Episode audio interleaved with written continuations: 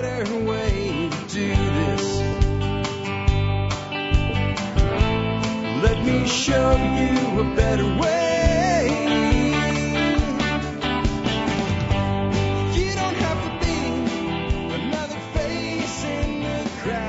Hi, folks. This is Jack Spirko with another edition of the Survival Podcast. As always, one man's view of the changing world, the changing times, and the things that we can all do to live a better life. If times get tough, or even if they don't. Today is uh, Wednesday, February 20th, 2013.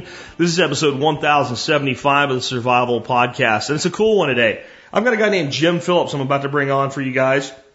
He is a cold weather expert. This guy has worked with the military. He's trained people all over the world. Uh, he's camped out on the top of mountains in, in the middle of Alaska, you name it, uh, and done so with no tent, no fire, no shelter, uh, with just a specific type of clothing system that he's put together. And uh, he's here to talk to you about all of that and more today. Before I get to Jim, though, let's go ahead and take care of our sponsor. Sponsor of the day number one today, Fortress Defense Consultants. You know what? It's great to own a firearm. I think everybody should. It's great to own ammunition. I think everybody should have ammo to go with their guns or your guns an overpriced club. It is great to train and practice, whether you're doing it with drills at home or actually going out to the range and live firing. That's all awesome and everybody should do that. But one of the things that has to get added to that thing, to be like your fourth pillar beyond personal training, beyond weapons ownership, beyond uh, ammunition ownership is professional training. You do not know how you're going to perform in a crisis, and you never will until God forbid the day comes. The only thing you have to rely on at that point is training and repetition and doing it right. Frank Sharp Jr. and his cadre of instructors will help make sure that you not only get great training with them, but they'll train you to train better on your own. Check them out today at fortressdefense.com. Next up today, backyard food production. You know, it's great to have a gun. It is. It's uh, great to have a lot of the supplies that we talk about. It's great to even store food. You got to store food because if you don't eat, you die. And when you die, you fail the number one rule of survival. Don't die. I, I don't know if you've checked into this or anything, but since you're worried about survival, if you're listening to this show, if you die, you failed. It's pretty cut and dry. But when it comes to food, it's something that's universally necessary. Everybody in the world needs it. We have to have it often or we're going to be dead. But we also have a finite limitation to how much food that we can store. The production of food is the key to self-sufficiency, self-reliance, independence, and liberty. If you want to be able to do that, you need to get Marjory Wildcraft's DVD series called Growing Your Groceries at backyardfoodproduction.com. You get that DVD and it doesn't matter if you have a tenth of an acre in the suburbs or 10 acres or 100 acres in the country. You'll be able to adopt her systems and use them to produce for yourself. How to produce your own protein, your own vegetables, carbohydrate crops, you name it, it's available there. It's, and again, the DVD series is called Growing Your Groceries. It's available at backyardfoodproduction.com. Also want to remind you guys, check out TSP Mint and TSP Gear. Uh, those are two ways you can help support the show. TSP Gear, you get awesome, cool looking stuff. Right? TSP Mint, you get silver and you get it at a price that's competitive with anybody in the industry. MSB members, you can get silver one ounce medallions at TSP Mint for only a dollar and ninety nine cents over the spot price of silver. And if you're a non-member, you can get it for two ninety nine a coin spot price over silver. That's great pricing. Check it out today. TSP Mint and TSPGear.com. Check out 13skills.com. Improving your skills is one of the ways you can really be prepared. It's not about just the stuff that you have. It's about the knowledge in your head. And we need to restore skills to America. That's why we'll be found at 13skills.com. I'd love to see you over there with a profile. Remember, we are featuring members on the 13 Skills blog. If you have a blog post or a forum post or a video or anything you've done that documents your work in improving your skills in 2013, send it along with your uh, your 13 skills uh, profile name to skillgirl at, at, at, at I'm sorry, skillgirl at 13skills.com and Dorothy will work on getting you up on the 13 Skills blog. Last but not least, consider joining the member support brigade. Hey, if you do that, you get exclusive content available only to members. You get a bunch of great discounts on a bunch of great stuff and you help support the show at a whopping humongous 18.3 cents an episode. But it gets even better. If you're military, law enforcement, Peace Corps, active duty, or prior service, email me before, not after you join. First responders like paramedics, you guys qualify for this too.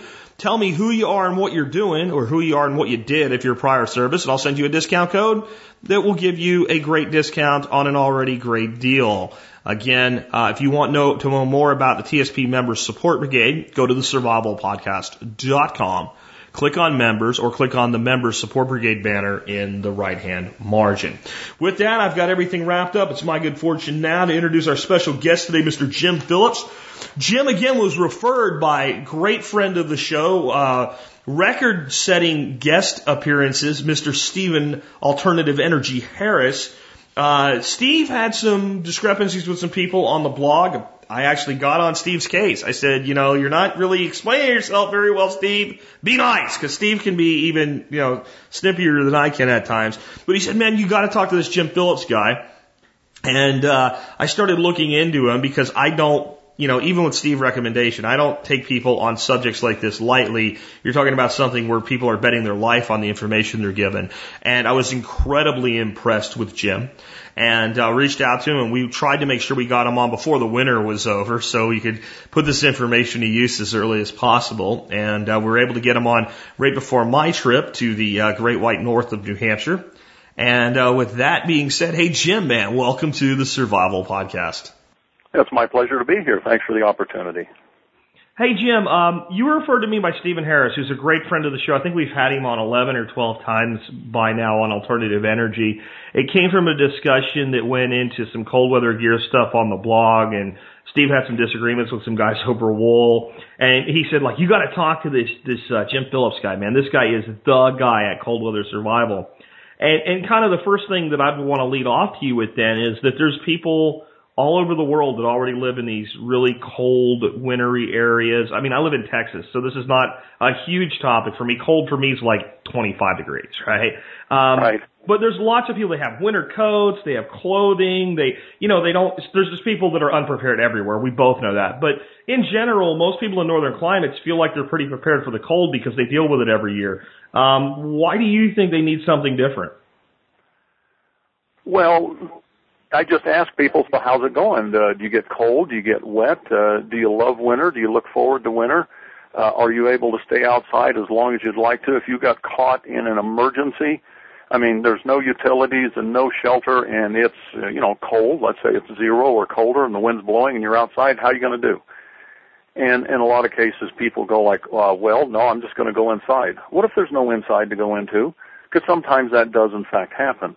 And I know we develop habits of doing things that we get by with. I mean, I've done that. You know, you're you're okay because you're okay because you can keep doing what you're doing, but how do you get along when things are really sideways and uh, you're now in trouble and you're suffering cold and wet? So we have developed habits that are mostly centered around having access to shelter and heat after a few hours or maybe a few days you know, some people say, well, I, I go out and I go elk hunting or ice fishing for three days and I stay out and I'm okay. Could you stay out for two weeks with exactly what you have without any ability to service it in the way that you are? I, I like to look at the extremes because I have kind of a way of looking at life that says this, you know, there's no doubt that tomorrow will come. There's no dispute that things happen, but how you're prepared to meet tomorrow will make all the difference in the world. If you're prepared for the worst, then no matter what happens, it will be an adventure. I'm not into gloom and doom, and I don't want to get all riled up about all the bad things that can happen, but if it's a possibility, gee, I want to be able to deal with it and know that I'm okay because then my attitude is, hey, come what may, I'm, I'm going to be okay. It's not lackadaisical. It's based on knowledge of how and why things work. Now, when it comes to severe conditions, the, the most extreme conditions, the coldest that it gets on planet Earth, and you've You've been to places and you've done this. You actually speak against layering. Let me say that again, somebody misunderstood me. Against layering. And that just begs the question, how, how the heck can you do that? I mean, layering is the most accepted practice. It's taught by all branches of the military. I learned it when I was in the military, right? Every manufacturer, every outdoor organization, the outdoor skill, uh, schools teach it, sporting goods stores teach it. Hell, even the Boy Scouts teach layering. So how can you say like don't layer? Well, uh, uh, first off, yeah, I recognize it's like a religion, and if you say anything against, uh, you know, it, you're, it's kind of like blasphemy to say something like that. But me, I don't speak against it in every situation. It's just it has its limits. Uh, when I do some of the classes, I just talk about going beyond the limits of layering. I use layers all the time. We all use layers all the time, or regularly, I should say. Now, there's times when I will shift out of layering because layering has very specific problems when you get into severe conditions, and I can define severe as being something that's extremely cold or, or cold and windy and things like that. We're going to be in it for a period of time, or it may be milder than that, say 20 degrees, but now you're going to be living outside with no fire and with no shelter, and you're going to have to do that for day after day after day. Those are severe conditions. And layers require servicing. Layers require you to be involved in maintaining them we, we think of layers as the way to go because, okay, it's colder, put more on. It's warmer, take some off. Now that makes sense. That's easy to understand and it's not rocket science. But the problem you have with layers is uh, two things. It can be the materials that are being used. Sometimes we have this mixture. You mix in some wool and synthetics and put those together. That's wrong to get the best performance out of them. And then the other thing that most people don't recognize is the fact that layers will collect moisture in between the layers. I do not care what the material is. You will in fact, over extended periods of time, be collecting moisture in between layers. And the problem with moisture is that's what will, well, water transfers heat 25 times faster than air. So a little bit of moisture in your clothing has a huge impact on its performance.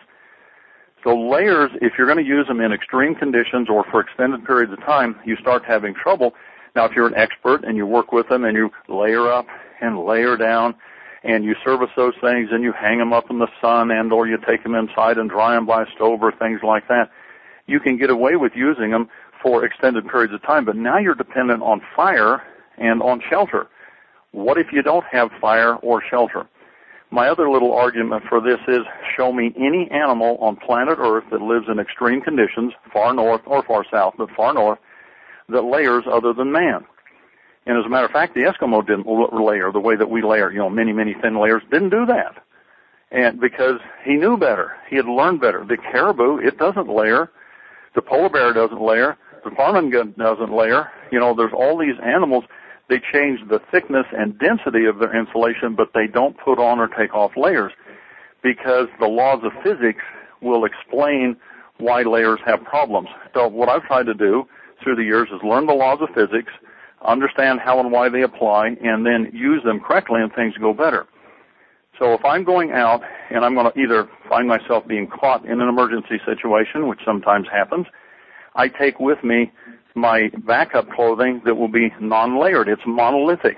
It's monolithic, homogeneous, mono-layer, one layer, uh, and it's thick enough to take care of me because then I don't have moisture problems and I can literally live in that clothing continuously. And I have done that. This is not a theory that looks like it would work. This is something I've done weeks on end at below zero without the necessity for fire shelter. I mean, with something like that, it almost sounds like what you're saying is the suit itself becomes the shelter. It is. In fact, that's the way of defining clothing in a very general sense is this is personal, portable shelter. And if your clothing is right, you don't have to have tent, stove, building or those things. Now, I'm not against shelter because shelter is a wonderful thing to come into. But there's times when for some reason, if you can't have it, you have to have your clothing right. So that's, that's the reason I talk about it. It's not that layers cannot be used or shouldn't be used anytime. It's just understand their limits.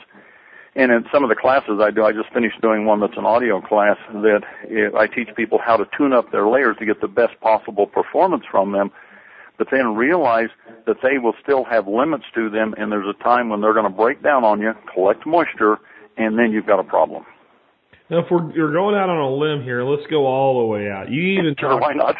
you know, you even talk about not using wool. Now, huh? in every freaking book I've ever read, right? Wool is the, wool is the god, man. That's the thing you need to have. Wool's the best thing because it still insulates if it's wet. In fact, wool's been used for thousands of years. I mean, aren't you going way out there on a limb when you say that, you know, don't use wool? Well, here again, it's understand where it fits.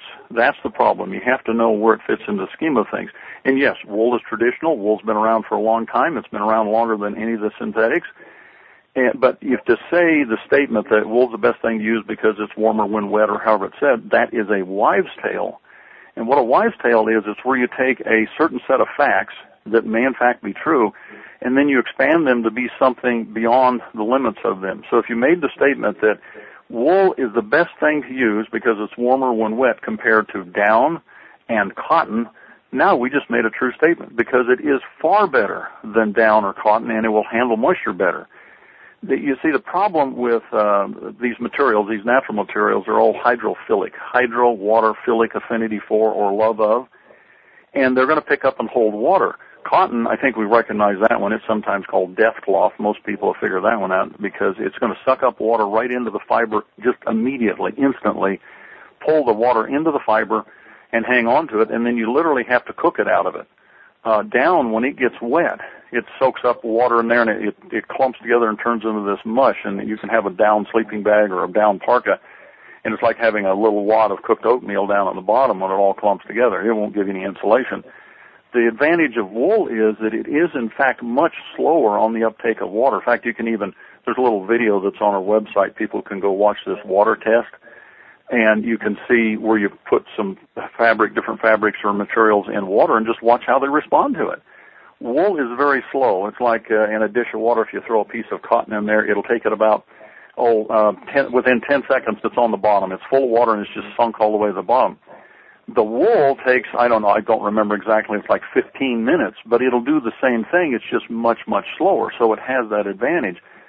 Once it gets wet, it still is a better insulator than cotton or down. But its problem is that it is holding moisture and it's going to take a lot of heat and a lot of time to drive it out of there compared to some of the synthetic materials we have that number one will not pick up material into the fiber. They, they still get damp and wet, but they don't hold it in the fiber and the moisture will come out very, very quickly.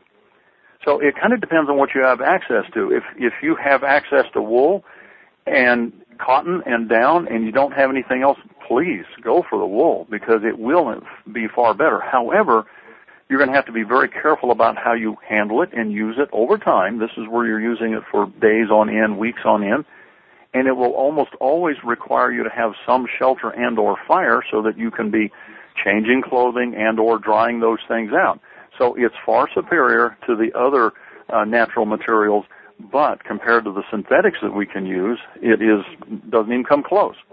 So again, it's know where it fits, it's know the limits of things, understand what the reality is, and then work within reality rather than tradition or habit. And very often some of our clothing and the things how we do things, they're done by tradition or by habit that doesn't have anything to do with what are the laws of physics, what's the laws of nature here, what's the laws of physiology. So learn what the truth is really, and then just live within it.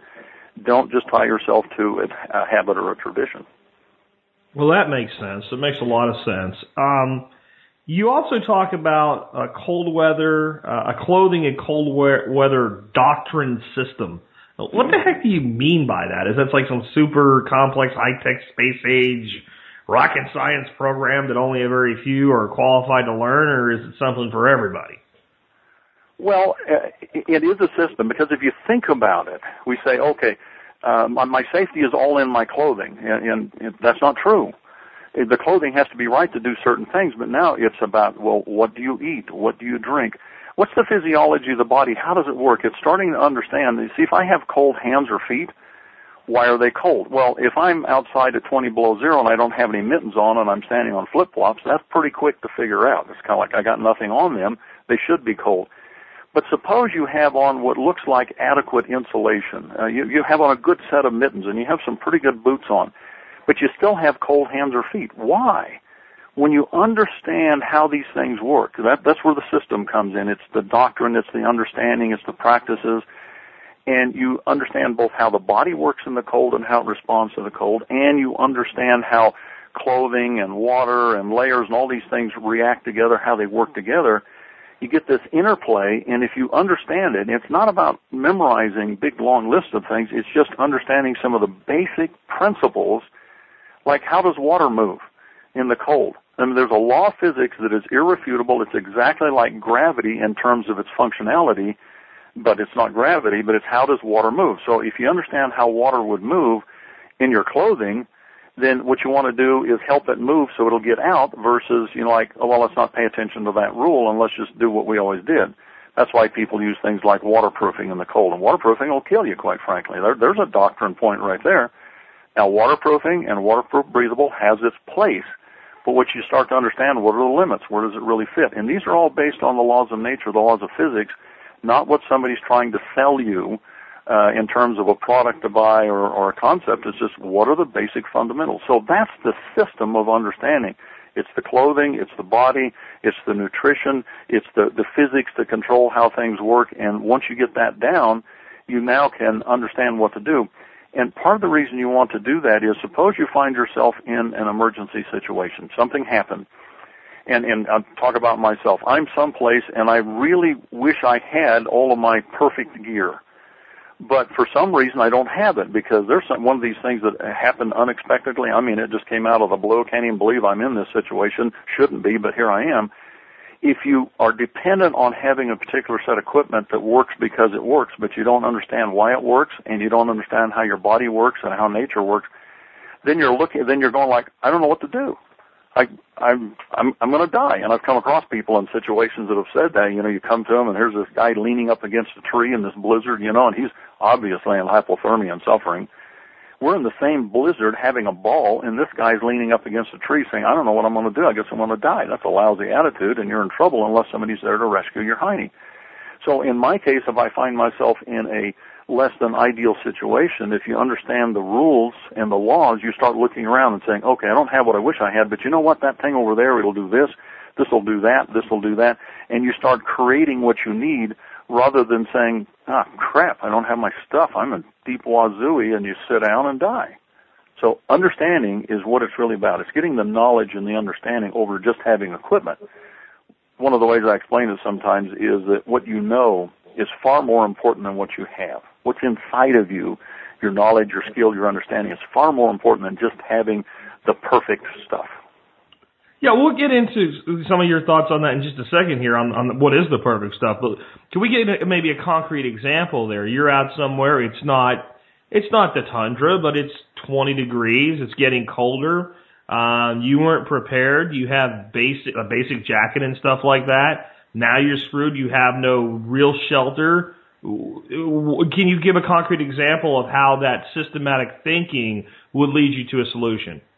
Sure. Well, let's first off, you have to understand how do you get there. We don't usually just drop out of nowhere, out of a vacuum someplace. We were traveling there. Let's say I'm flying uh, to go someplace. I'm flying in a small craft or big craft. I don't care, and I'm flying across some really ugly country. First off, if I was doing that, I would choose to be quite well prepared. But let's say for some, well, let's say I have all my stuff and it's in the baggage compartment, and this plane goes down, and when it goes down, uh, that baggage, that bag is lost. Uh, of course, and myself, I'd actually be wearing it because I've done this. If I'm going into a situation, I want to be prepared. But somehow I got out there, and I don't have my perfect set of clothing, and I don't have my perfect sleeping bag. But what you usually have around you, in fact, almost every case, you're going to have a vehicle. It might be a snowmobile. It might be an automobile. It might be an airplane. It might be a snowcat since we're talking about winter. So here I am stuck out there and I just happen for some reason to not have my best clothing with me. Well, I want to always have some tools with me. I, I have one of the most primary tools, most important of all, that happens to be my pocket knife. Some people may carry a bigger blade, that's fine, but I carry a pocket knife because it's small enough to go in my pocket and I'll wear it to church or any place that I go with that pocket knife and understanding the kinds of things that I'm looking for, and in the cold, what do you want? I want insulation. What do we use for insulation? I mean, if you, I sometimes you know, hold up a piece of puffy white stuff or some down or a piece of wool and ask people, is this insulation? They go like, well, yeah. Let's ask the real question. What is it in it that actually insulates you? And most people understand, oh, it's the air. It's trapped, stabilized, dry, non-moving air in little pockets is what you want in little bubbles or pockets. So if you understand what I'm looking for in insulation, and there's a statement sometimes that says, you know, in the winter we want to put on heavy clothing. Not really. What I want to put on is clothing that's very lightweight but very thick. In other words, it's mostly air. You look around in this vehicle and what am I going to find that I can use for insulation? It may not be perfect. Well, you got the, the seat cushions. They're very often made with either molded or sheets of open cell polyurethane foam plastic. There may be other things that have air in them. So I'm looking for something that has air. Preferably I'd like to have something that has a lot of air in it, but it's also open so that the moisture can move through it. See a, uh, a diver's wetsuit. That's made out of neoprene. Now it's pretty decent insulation. It's not real thick, but it may be three eighths of an inch thick, and it's all these little bubbles that trap air.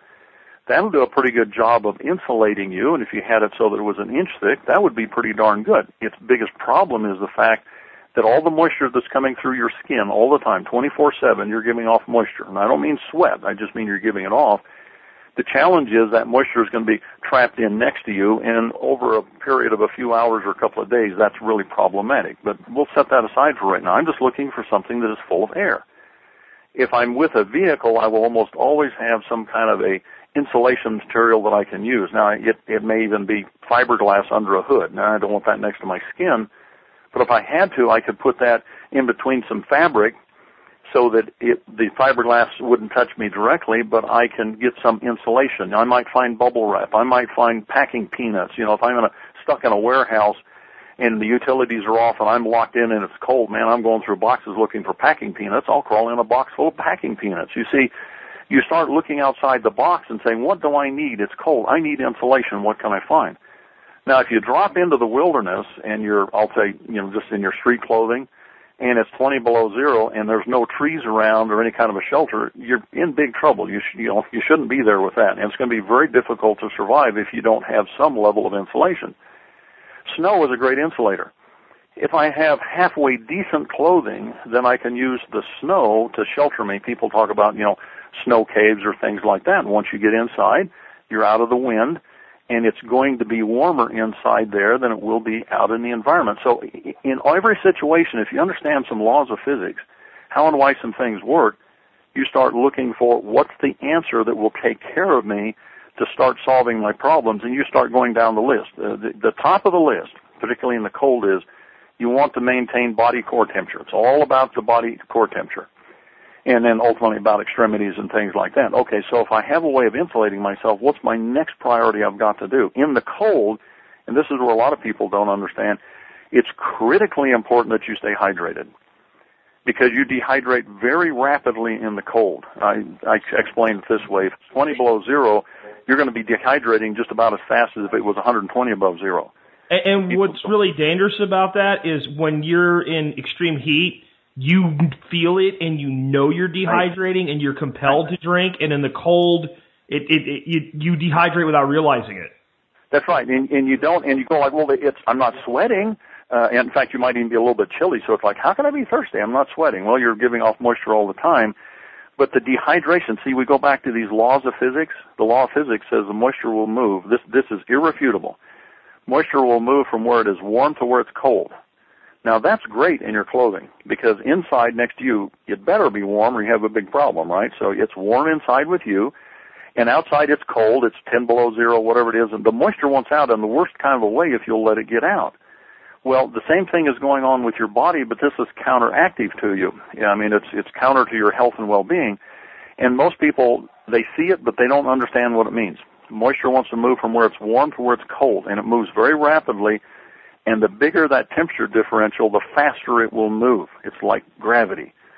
So I'm out there and what are you doing? You have a habit you've developed through all of your life of breathing. So you breathe in this cold air that's very dry also, and it immediately sucks up moisture right out of your bloodstream. And when you exhale, do you see that cloud of steam coming out?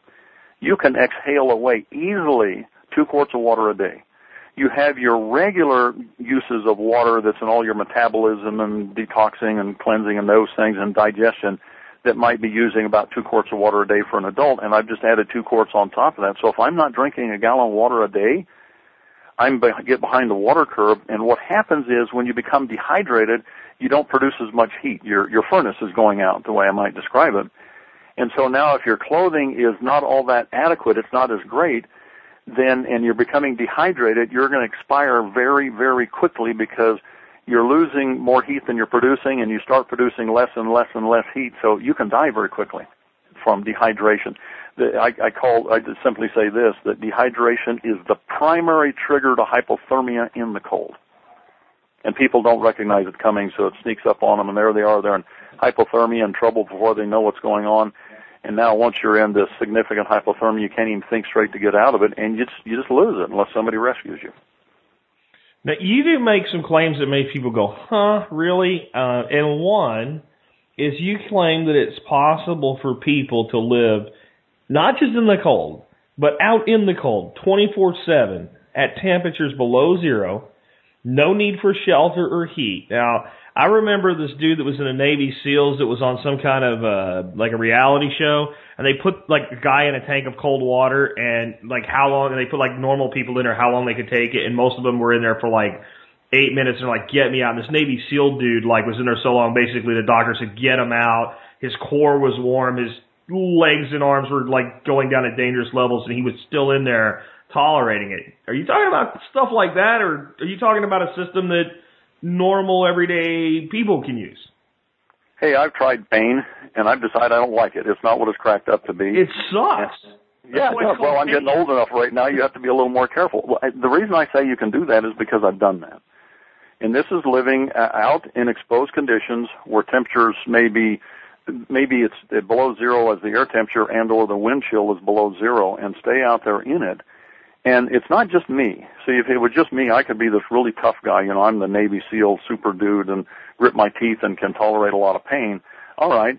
If it was just me doing that, then, you know, who else can use that? But what I do is I teach other people, take other people out, help them do that. And, uh, there's, there's actually, there's a classic program. It's, it's on our website and people can watch this little video that's in there of a, it's a grandmother and grandfather and the lady, she admits this. I mean, she talks about it. She says, I was an overweight couch potato. And she was. Uh, and since then, she's actually lost 100 pounds because she got motivated to do this. But we went out on what I call snow college, and that's to take people out once they've learned how to make the clothing and them understand the, the, the physics and some of these kinds of things. Then you don't really know what you know until you go and do it, and then you know that you know. So I call it snow college, and we take people out in a, in a controlled situation the first time so they can bail if they need to if something's really, really wrong. This is not about killing people. But you watch this one, it's called the Winter Without Worries experience because that's what I call the training. It's Winter Without Worries. And you, you listen to what this lady, part of what she went through, but I, I, it's classic because she had an attitude of wanting to learn and was having all kinds of difficulties out there, but the thing she said again and again, we're, we're out there at high altitude. The temperatures are running like 10 degrees. We're living exposed. There's no tent. There's no snow cave, uh, no snow house, nothing like that. We, we obviously don't have any heat because you can't heat the whole outdoors. We're staying outside and she's going like, I was never cold. Uh, and, but if she had been cold while she's having these troubles trying to learn how to do things, if you were cold at the same time, you quit. You either quit and go home, or if you can't go home, you just quit and die.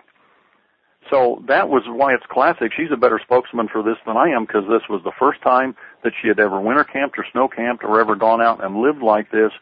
Had a series of difficulties in trying to, because of some of it's climbing at high altitude and overweight and these kinds of things, but she was never cold. So if Connie can stay warm, I figure anybody can stay warm as long as you obey the rules. And we, now that was not an extended period out there, but it was, you know, a, a day and a night or uh, two days and a night you're going to find out if things are working in a hurry, whether they're working very well or very poorly, uh, quite quickly.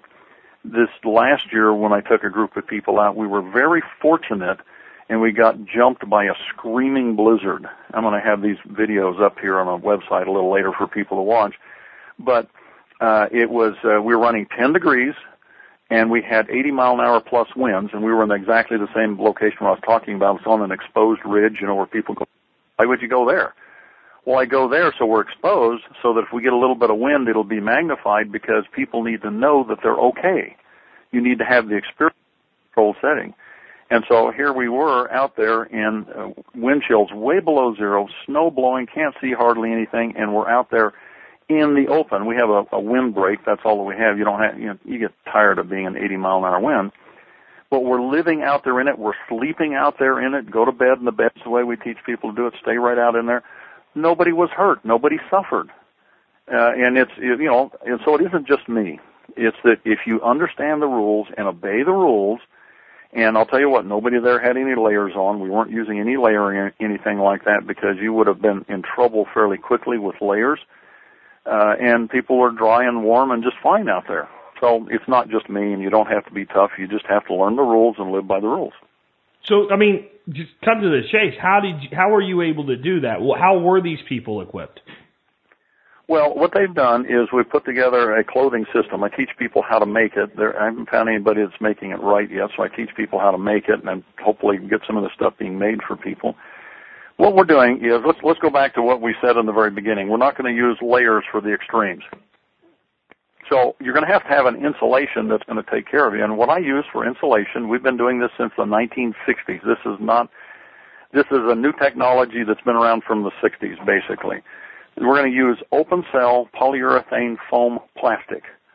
Uh, and we're going to use one inch of it for our primary clothing from head to foot. For a sleeping bag, I use an inch and a half, and in the footwear, we're using between an inch and a half to two inches, depending on how you build the footwear and put the sock and everything together. And so I'm covered essentially from head to foot with one inch of trap stabilized dry non-moving air. There is zero waterproofing, zero waterproof breathable. Now you have to have something that's tightly woven so the wind doesn't blow through it and those 80 mile an hour winds up there. If you had uh, something that was too open, you know, the wind will blast through it. So you have a tightly woven shell, usually nylon or polyester, and but it's not coated. It's not waterproofed uh, so that the moisture can go through it because the moisture wants out. There's no cotton, there's no wool, there's no down, and there's no layers in there. So what we're doing is we're paying attention to all these rules that say the moisture that comes off my skin because it's coming off all the time, it's kind of looking at that cold out there and it says I want to go out there. What it is is the difference in vapor pressure, the the difference in temperature, the differential temperature from inside to outside means there's a differential vapor pressure. The vapor pressure inside by your skin where it's 92 degrees is really high compared to 10 degrees or 10 below out there. It's very low. It's like a vacuum out there. It just wants out. Let it go out. So this open cell foam matrix allows the moisture to pass right through it. All the fabrics and anything we use, the moisture can pass through. So the rules that we're obeying is it's real simple. It's trap the heat, which is easy, release the moisture, which is more difficult, and the industry that makes clothing and people that teach about it, they have no clue how to actually do that. Uh, they they try to do it artificially with waterproofing, waterproof breathable, so you don't get wet and all these kinds of things. It doesn't work. You get wet out there because. Well, I mean, you you've said I was watching some of your stuff, and you said basically waterproofing will kill you. It'll kill you dead, right? Deader than door now. And so, if that's the case, then the way you stay dry is not by keeping water out, but by letting water out. It's by letting water out, and it's by see people say, "Well, I go out in the snow and I get wet." You know, I, I go outside and I'm out in the snow and I get all wet. Now, if it's 35 degrees and you're out in the snow, well, you're going to get wet from that because you got mush and slush out there. But let's say that it's now cold enough, like 25 degrees or colder. And by the way, the best camping temperature is between zero and 10 below. That's perfect. That's ideal. It doesn't get any better than that because it's bone dry. It's very easy to work with things out there as long as you are insulated well enough. Well, how do you stay warm and dry in the snow? Simple, simple idea. Uh, and, and I asked, well, let me ask you this, Jack. What's snow? Tell me what is snow. Snow is frozen water. Okay, it's frozen water. So when it's frozen in a solid state, is it wet? Absolutely not. Okay, it's dry. It is. It's dry. So now you warm it up and it gets wet. Yeah, when it when it melts, it becomes liquid. When it's when it's ice, it's a solid. That's right.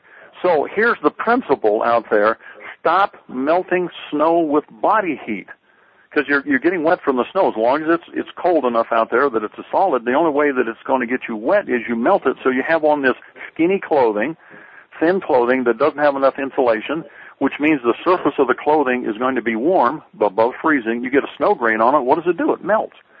And then if you happen to be using materials that are hydrophilic, that like moisture, wool, cotton, or anything like that, you know, uh, blue jeans is a water collecting device. It's, it's designed to collect water. And blue jeans with cotton long johns, it doesn't get any worse than that. I mean, that is a water collecting device guaranteed to freeze your hiney off. So you go outside, play for a few minutes, come back inside. So if I have on uh, on the average, we say one inch of trap stabilized dry non-moving air. Now, it has to be air equivalent of one inch because if you had some material that was very dense like wool, wool's heavy. So one inch of wool is not one inch of air. You're going to probably have to have two inches of wool to get one inch uh, air equivalent thickness. But if I have on like one inch of air, then what happens is the surface of my clothing is going to be about the same temperature as the outside air temperature. Realizing sun may shine on it and warm it up and things like that. But let's take that out of the equation. So my outside and my clothing is now cold, I get a snow grain on it, what does it do? Nothing. Just sits there, falls off. So the principle is this, stop melting snow with body heat, which means you have to have enough adequate insulation on that you can be in contact with snow and it won't melt. Now then, what would waterproofing do for you? Nothing except trap the moisture inside because it can't get from the inside to the outside. Well, then we have these magic fabrics. So by the way, are quite incredible where we have this waterproof breathable and you take Gore-Tex, which is the first one. It's, it's actually a beautiful fabric. It's quite miraculous what they did, how they made it. It is in fact waterproof. It is in fact windproof. And it is in fact breathable. But windproof and waterproof are absolutes. What does breathable mean? It means that some moisture can get through it, uh, moisture vapor can get through from the inside to the outside. Law of physics, warm on the inside, cold on the outside, and go on. So it is breathable, but the statement is this, that Gore-Tex and all of the waterproof breathables are more breathable than a pane of glass. That's a true statement. but they do not allow enough to pass through so that if you had to stay zipped up in this stuff, I've done this, if you had to stay zipped up in this stuff, you're going to get ice all over the inside of it. And I've had ice inside of my Gore-Tex. I have videos of people with ice inside their Gore-Tex. And when I do training classes for linemen and people like, how many use Gore-Tex? Gore-Tex, yeah, how, you know, how's it go? And usually I can't repeat some of the things they say about it because, you know, stupid stuff leaks and this and that and I get ice and wet and no, it doesn't leak. It's waterproof. That's the humidity, the moisture, the perspiration that's coming off of you. It's trying to move to the outside because remember law of physics says warm to cold, it wants out and then it hits this barrier that is not breathable enough. And is that what you we, call it? I mean, you call uh, waterproof, breathable fabrics a myth. And, and uh, is, is that why you call it a myth instead of a lie? Because a myth is usually grounded in some sort of a fact, but then it right. diverges. Uh, whereas a lie is just, you know, if you said, if you said Gore-Tex is not breathable at all, that would also be a lie. But it's, right. it's, a, it's a degree thing. It's like we talk about self-sufficiency coming in percentages, right? So this is how breathable is breathable. That's right. Well, in fact, we know what the numbers are. I know what the numbers is. The industry doesn't have a clue. And we know what Gore-Tex is. When we were doing our experimenting back in the mid 80s and, and had the opportunity to do a lot of, of uh, scientific testing and things and measurements, what I know is this, that if you have the ability to move a thousand grams of water per hour for 24 hours at, uh, this is the laboratory test. It's 1,000 grams per square meter for 24 hours at 50% relative humidity, 68 degrees Fahrenheit by the ASTM dry cup method. I just gave you the standard. And as long as it's a thousand or above, you can, you can live out there continuously in the clothing. You can get yourself wet. I don't just mean perspiration. I mean if you fall through a hole in the ice and get your clothing wet, been there, done that, that just by wearing the clothing, it will self-dry. Now if it's less than a thousand, you can't do that. So where's Gore-Tex? You see, if you published what the truth is really, you need a thousand, and when you measure new Gore-Tex, new Gore-Tex is between 200 and 400. So you got 20 to 40 percent of what you need. Yes, it is breathable. Is it breathable enough? No, it's not. Simple as that. So what you have to do is you have to treat Gore-Tex when you're living in it for long periods of time. You treat it very much like it would be waterproof, and you're going to have to take things off and dry them, air them out, uh, shake the ice out of the inside of your Gore-Tex. It'll just get lined with ice out there in the cold. You know, below zero, it'll be covered with ice inside if you're working very hard. And so you're going to have to service it. What I want is something that if I had a broken leg and I was laying down and I had to just crawl and I couldn't get inside and take anything off and I had to crawl for a couple of days, that guess what? I'm going to be okay. I'm not going to like it and it, there'll be some pain and suffering perhaps involved in that, but I'll be okay. And you want clothing that works because the clothing is intelligent, meaning that, that the, it has been designed in such a way that it'll perform in a way that you don't have to know diddly.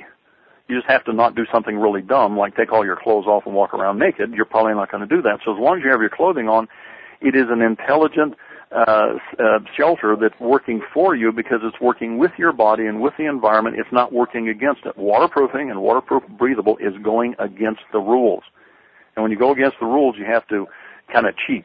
You know, go inside and get warm, dry things off, shake them out. You know, you've done a really good job of explaining what you mean by these things, but I mean, to some people, your statements are still going to sound just outrageous. I know. Um, and, and some people would say, why should we believe this guy?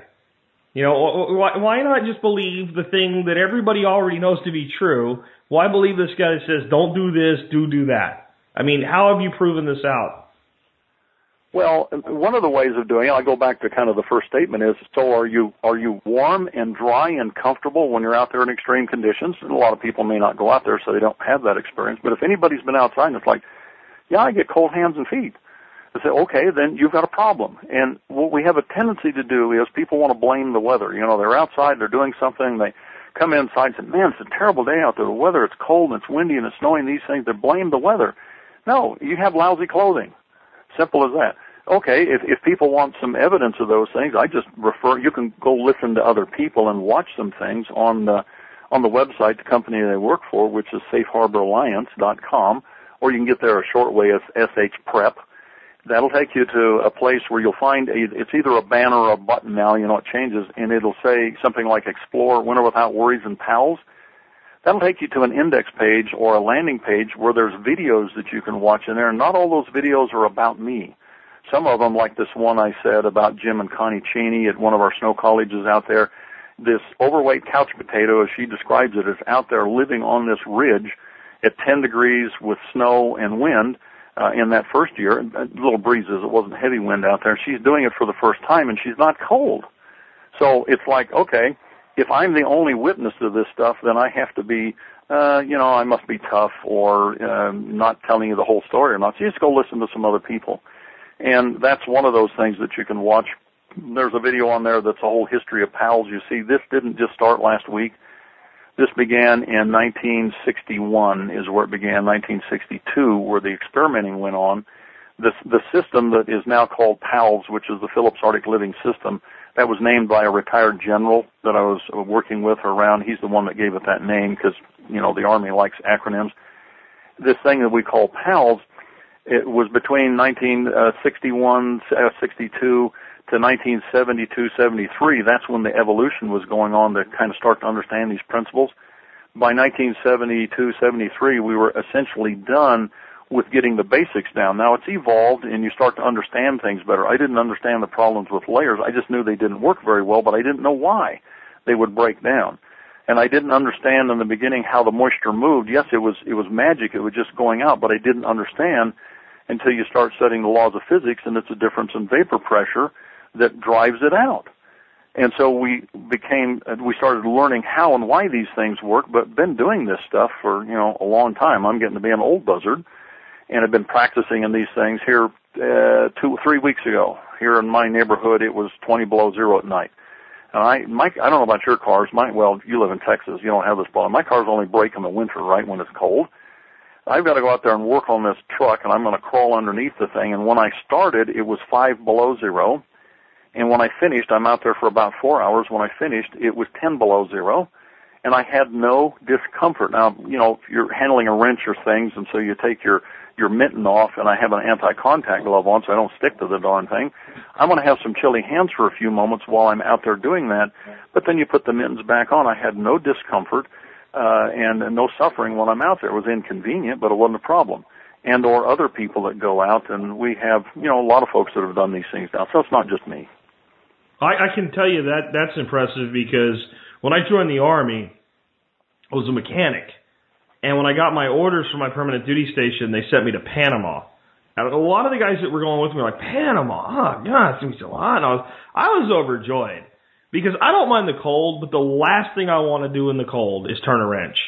Um, yeah. if you if you scrape your knuckles in the cold, it's it's a hundred times worse than doing it when they're warm. Um, everything hurts. It's it's just really in it, it, you know it, it's it's one of the more difficult functions to perform working on cold metal in the cold, as far as I'm concerned. Well, and it can be hazardous too when you're dealing with those things out there. I mean, you you, you stick to them, you can get flash freeze by touching things, so you have to obey certain I mean, rules. we all know the, we all know the movie with the kid with his tongue stuck to the the flagpole, the Christmas movie, right? Mhm. Well, that I can tell you from my own childhood experiences of goading somebody into it, that really works. It really does because I did that in the third grade in or fourth grade, I guess it was in Santa Fe, New Mexico, when I was outside playing at recess and it had been snowing and there was snow stuck to the side of the flag, flagpole. You get thirsty, right? so I just went up to the flagpole. I'm going to lick some snow off it. Well, I licked all the way through. Big mistake. And I nailed my tongue to that flagpole. Yes, that does go that way. The other other part caveat to that was just as I stuck my tongue to the flagpole, the recess bell ran and, and, and rang, and all my friends ran inside and left me out there stuck to this flagpole. And you really can't warm it up by blowing on it. I tried that. I finally had to just pull my tongue off, and and you you tear out some taste buds and you bleed like a stuck pig. So yeah, I've been there, done that one. you know, um, so, so you mentioned people basically building this clothing because it's not available as an off-the-shelf product. So I know that the biggest question I'm going to get from people is if this stuff's so great, how do I get it? So do you guys have like a course or a DVD or so? I mean, a person that wants to put this equipment together for themselves, do you have a resource for them? Because I was like on your site going, okay, how do I buy this stuff? And I Right. couldn't find a way to buy it. Well, and th- there's a couple of ways to do that, and I'm working on that because it is a frustration to talk about these things. I've run into this through the years, and I was visiting with some folks, uh, you know, last night, and some other people that they they want to do some building of these things for other people. But right now, the best way to get it, the surest way to get it is okay. You build your own. We'll teach you how to do that. Yeah, I teach people how to do that. You can learn about those on the website. I'm I'm publishing these courses. I've uh, I've done most of them live. But if you live in, well, I've had people fly in from New York and from New Jersey and from Oregon and Wisconsin that have come to take the classes. My goal has been to get it on DVD so you don't have to come spend $600 on a plane ticket to take a $100 course. And so my interest has been getting them published and we're doing that. I have part of it edited and all. In the meantime, well, uh, we'll help you any way that we possibly can. And there are some new uh, DVDs that are going on the website and some additional information. I've been editing the past uh, several days a a series that's called uh, Winter Safety Made Real, which is basically all the rules, but not teaching how to make the clothing. So that will be available here really shortly, within a few days. That people will get that. Now, then you're going to learn most of the system except how to make the clothing, and then I'm publishing that one, which is called Winter Without Worries to teach how to make the clothing, and then there's another class which is without fire shelter. It's like, okay, now you have the the clothing. Uh, how do you live with it? How do you work with it? That's without fire shelter. And then, you know, if people are close by and I'm able to take them out, that's great. But you go have your own snow college. See, you don't have knowledge about something until you do it. There's a there's a law. I call it the law of provident living. And the law of provident living has four items in it. It's a short list of four from the top down. Uh, order of priority is number one, keyword is spiritual. Number two is attitude. Number three is knowledge. Number four is stuff. A lot of people want to put all their emphasis into getting stuff, but it has to be top down, spiritual attitude, knowledge, and stuff. And the one that makes the difference between whether you live or die is your attitude. You get your attitude right, now you have a chance of making. But how do you get your attitude right about winter and cold weather and the things we're talking about? It's called knowledge. What's knowledge? A lot of times people will say, well, there's knowledge in a library, there's knowledge in a DVD, and there's no knowledge in a library, there's no knowledge on a DVD, and there's no knowledge in what we're talking about here. This is all information. How do you get knowledge? It's a simple little formula. K equals I times E. K knowledge equals information multiplied by experience. So what you want to do is get true, correct, credible information, know your source, know that it's right, back it up and cross-check it and everything, and then you need to go get experience with it. See, the, the Cheneys that I talk about in that one video that you can watch online, uh, uh, Winter Without Worries Experience, uh, their attitude about winter is, you know, bring it on. Their attitude about emergencies in the winter is, we're okay. We know that we can do that. That's the reason they came to my classes and learned how to do these things because it was like, okay, we have backup some fuel and we have backup stove and furnace and these things. We have uh, backup power. They have a solar system in their house and everything. But but what if those things fail or break down, or what if you're someplace else? How, how do we take care of ourselves in the cold? So that's why they came and they've gone to Snow College now. They've been out three times and they're experts in this because they've learned how to do it. They're not afraid of the winter. So whether you can go with me or not, I don't care. As a matter of fact, I can't teach everybody, so you're going to have to go play with things. You get all the information you can by watching things like we have a bunch of stuff online. There's things being published. You watch those things, but do it wisely and carefully because the first time you go out, you might have done something wrong or it may not have been complete. And you don't say this doesn't work because this happened. You go like, I wonder why it doesn't work, and you go fix it and you come back and you keep trying until you know, as I know, that I can live weeks on end without any requirement for fire or heat uh, or I can even do it with no fire whatsoever because I have the ability to produce water out there in the cold because my clothing as a part of this whole system will let me melt snow. Now regular clothing, you can't do that. But with my clothing, I can as long as I obey the rules and do things just right. I don't have to have any fire for weeks on end. I'd prefer to have a little stove or some fire to melt snow to make water, but because that's a lot easier. But I've got an alternate to these things, so I can make the statement: no fire, no shelter, weeks on end, below zero. It's inconvenient, but I'm not threatened by it because I've been learning from the the little experiments and bigger and bigger, and that's what you have to do. Don't don't build this clothing and jump on a plane and go above the Arctic Circle the first time you use it. Um, let me ask you a question as we wrap up since there is no DVD that tells me how to do this yet, and since I can't go buy um, your clothing system from you or anywhere else right now, could you give people, you know, the the three minute elevator version of the construction? What is the basic construction of this, so that they can look into beginning this this type of experimentation on their own? Well, I can. Now there is a DVD that will start illustrating a lot of these things. It's it's called Clothing 2100 uh, correct clothing is personal portable shelter. It's being reissued again. It'll be on the website within a few days. And that's a great place to go because you start seeing things and things we've been talking about, you'll see it here. Now it's not going to show you how to construct it, but it's going to show you about materials and some of those things, give you an idea about those things, as well as the other uh, videos that are on uh, Safe Harbor Alliance under that button, Exploring Winter Without Worries and Pals. You can read a lot of things there and I will be publishing weekly. There will be new things that will be going up there. Now, the elevator version of this thing is to understand the rules. The rules are number one, we're going to be dealing with 100% synthetic. There's a little caveat here. If I'm working around fire, if I'm outside welding or a cutting torch or what have you, I don't want synthetic on the outside. I need Nomex or cotton or wool out there for those reasons. So again, it's just you adapt to the situation. But where I don't have fire or heat or anything like that, then I'm going to be 100% synthetic.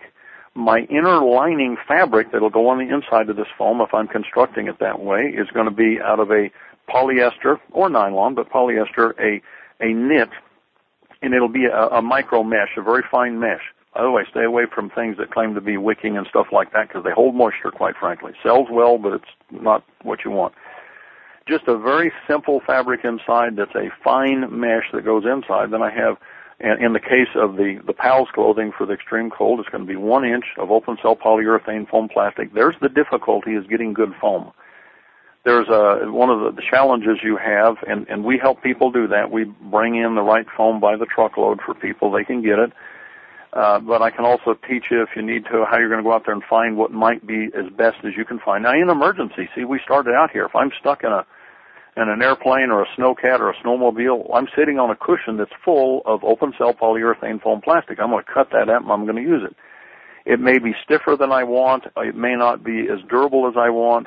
It might not let moisture through as good as I'd like it to have as the premium foams, but you know what? It's going to work. So cut up your front seat of your pickup, your snowmobile, your snowcat, dig into that thing, get the insulation out of it in an emergency. We're using that kind of material not all foams are created equal. Some of them are, are quite poor compared to the really good ones. On that uh, website under Exploring Winter Without Worries and Pals, there's a video in there that shows you a compression test, what I do to comp- to check foams, and how I compress them, and you'll see it over a certain period of days, and you'll see the more common foams that they take a compression set, so they don't hold up very well. You don't want foams like that. You want foam that will you can put a lot of pressure on it over an extended period of time and it pops right back. Because if you spend hours building this stuff and it goes thin on you, and you don't have insulation. So there's a lot of things that are available. There's more that's coming. But anyway, back to our elevator here. Non-waterproof, open, breathable, on synthetic on the inside, one inch of foam on the outside. I, I'm going to cover that with a shell fabric that will be tightly woven, non-waterproof, non-waterproof, breathable to go over the outside of it. Now, the way I actually make things, that's the, that's the simple, I'll say the simplest way of describing, but the way you actually make it is I want the same fabric on the inside as I have on the outside on the foam if I'm sewing it. By the way, it'll take a special machine to sew it, or you can glue it. And then what I do is I just put a different shell over top of that, an outer weather shell. It may be a windbreaker. It may, may be my regular shirt and pants for some situations. And all of this stuff is is being published, and you'll see a bunch of it in this one uh, DVD that's called Clothing 2100, which is uh, correct clothing as personal portable shelter. And then if you watch for, we'll be up within a few days. Uh, this other class, they all have numbers on them, so they kind of fit together. Clothing 2900, uh, which is uh, no, it's 2290. That's right, it's 2290, and that is winter safety made real. It's about 10 and a half hours of uh, principles and practices for winter safety and cold weather injury avoidance. That'll teach you most of the system around this. And then you, uh, just watch some of the other things that are there and uh, watch out for more information from us. We'll teach you how to build it and or people that I'm talking to can make some things for people. And my position is if you can afford to pay somebody else to make it, please do because it's a pain to make. But if you can't afford to pay somebody else to do it, then build it. Uh, and that's what I will spend my time doing is teaching people how to build this stuff. Well, it sounds to me like there's an opportunity for the right entrepreneurial mind right now then to go into the production of this stuff. There it is. There is that. And looking for people that can do that, one of the challenges is that there's several people and several groups that have gone in to do that, and then they get part way into it and they say, well, nobody else does that. Or we can get this cheaper foam over here, or no, no, no, it, it's it, it waterproof, breathable. You have to have that. So there's some of the stuff made out there has waterproof, breathable on it, and it's and it's a half inch thick with waterproof, breathable, and they make the claim it's good for 30 below zero. Yes, it is good for 30 below zero. How long? See these hang tags? In fact, you can watch a, a video on that uh, landing page I told you about on the Exploring Winter Without Worries and Pals. There's one in there. It's the hang tag performance. It's a little short video that goes along with my winter safety made real I've been doing. And it takes you through these hang tags because everybody pretty well knows that hang tags are a bunch of baloney. And because they don't give you enough information, is comfort rated. You'll see boots on there, comfort rated for 40 below zero, 100 below zero. Okay. And then I show a picture. It's an ad that we did years ago when I was actually in the manufacturing of the stuff because I've been here, done this uh, with people. And um, we had an ad, and it's a guy standing on flip flops out in the snow. It says even these will keep your feet warm at 60 below zero. The question is how long? Hmm. See, one of the things that's missing from hang tags, they give you a temperature, but they don't tell you how long, under what conditions. Are we talking when you're up and jogging? That that's 40 below zero boot. You know, it's a, a Sorel Caribou, comfort rated 40 below zero. Hey, that's good for a couple of three hours as long as you're very as you're active and up and around. Now, at 40 below zero, sit on a stump. How long are they good for? Eh, hmm. 10 minutes. See, yeah. you, you need the rest of the equation. How long, uh, how cold, for how long, under what conditions are we talking about here? And then you have to bring in your own caveat about how's your health and hydration and nutrition, all those kinds of things. So hang tags are baloney. Uh, that's why you have to be able to judge this stuff yourself. Well, and there are a bunch of great videos at safeharboralliance.com, uh, uh, and I'll have links there in the show notes for today. I also have uh, three different videos, um, one on uh, freezer testing, the winter without worries, and the Palace history uh, in the show notes that Jim sent me, and three additional videos of Jim speaking in greater detail about preparedness in general.